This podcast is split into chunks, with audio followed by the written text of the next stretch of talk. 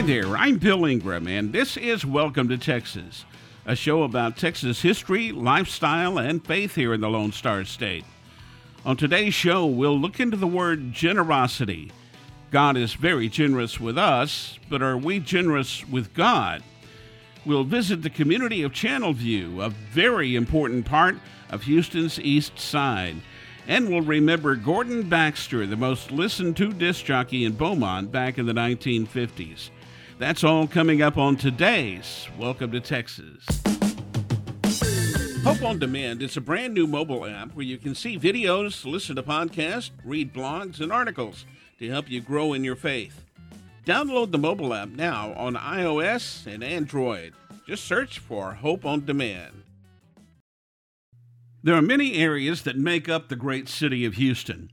When I say great, I mean the people, the businesses, the culture, the vast size.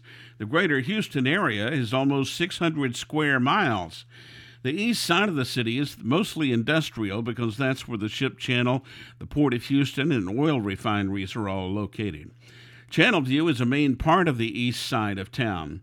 It's a refinery suburb, and it's located where the San Jacinto River forms Old River south of I 10 and the Missouri Pacific Railroad and 15 miles east of downtown.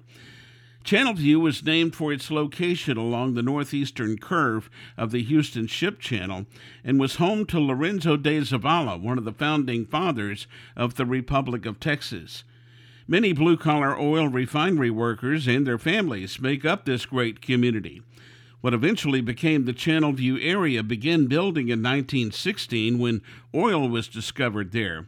By 1940, Channelview had grown to 700 residents and had 23 businesses in the area. Today, the population is well over 40,000.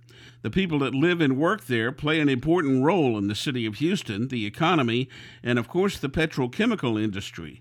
Channelview is just one more reason why Houston is such a great city. Hope on Demand has a brand new podcast called The Art of Friendship. It's hosted by my friend and author, Kim Weir. It's all about creating and keeping relationships that matter. Look for it now wherever you listen to podcasts. Just search for The Art of Friendship. Radio is a crazy business, and back when I was very young in my radio career, a station manager I worked for, the late Glenn Donson, we lost him several years ago, by the way. He told me the story of Gordon Baxter, the most listened to disc jockey in Beaumont, Texas in the 1950s. When Bill Haley and the Comets came out with Rock Around the Clock, Baxter hated the song. However, the station management insisted that he play it. So Gordon Baxter locked himself in the control room and played it time and time again. No other song, just that one, for hours. Every time the song ended, he'd drag the needle across the vinyl, open up the mic, and say, Here it is again Bill Haley and the Comets, and rock around the clock. the radio station fired him for that, but it backfired. The competing station across town hired him. The original station didn't want to compete against him, so they went and offered him a huge pay raise to come back. He took the pay raise and went back to the original station, so the stunt worked in his favor. Gordon Baxter died in 2005. And hearing this story, I couldn't help but think that that is probably the reason today why we don't have locks on control room doors and radio stations. Hope on Demand has a podcast called Anything But Quiet Time. It's hosted by my good friends Rochelle and Carter. Each week, they have fun and insightful conversation about what they're learning in their quiet time. You can download it now wherever you listen to podcasts. Just search for anything but quiet time. Generosity is a two way street. We want God to be generous with us, but are we generous with God? From the very get go, God has been very generous to us. He created us humans in His image. He gave us free will to think for ourselves. He didn't have to do that, you know. He is God. I mean, He can do anything He wants. What did we do? Well, we immediately messed up our relationship. God says, don't eat the apple. What did we do? We ate the apple anyway. Even so, God loves us and gives us opportunity after opportunity to ask forgiveness.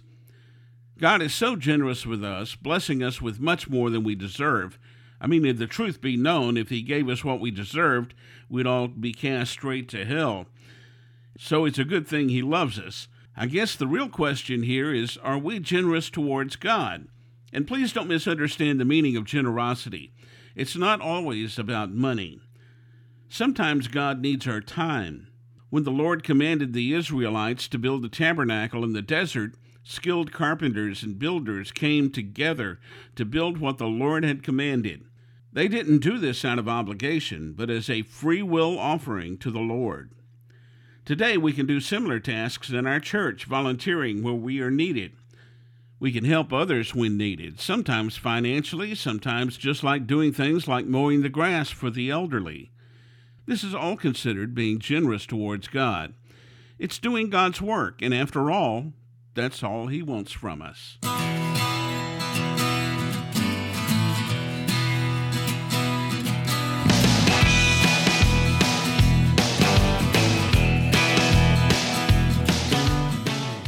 Time for me to skedaddle with the cattle. I'm Bill Ingram, and this has been Welcome to Texas a show about Texas history, lifestyle, and faith here in the Lone Star State. I hope you enjoyed today's show, and I hope you'll join me again for Welcome to Texas.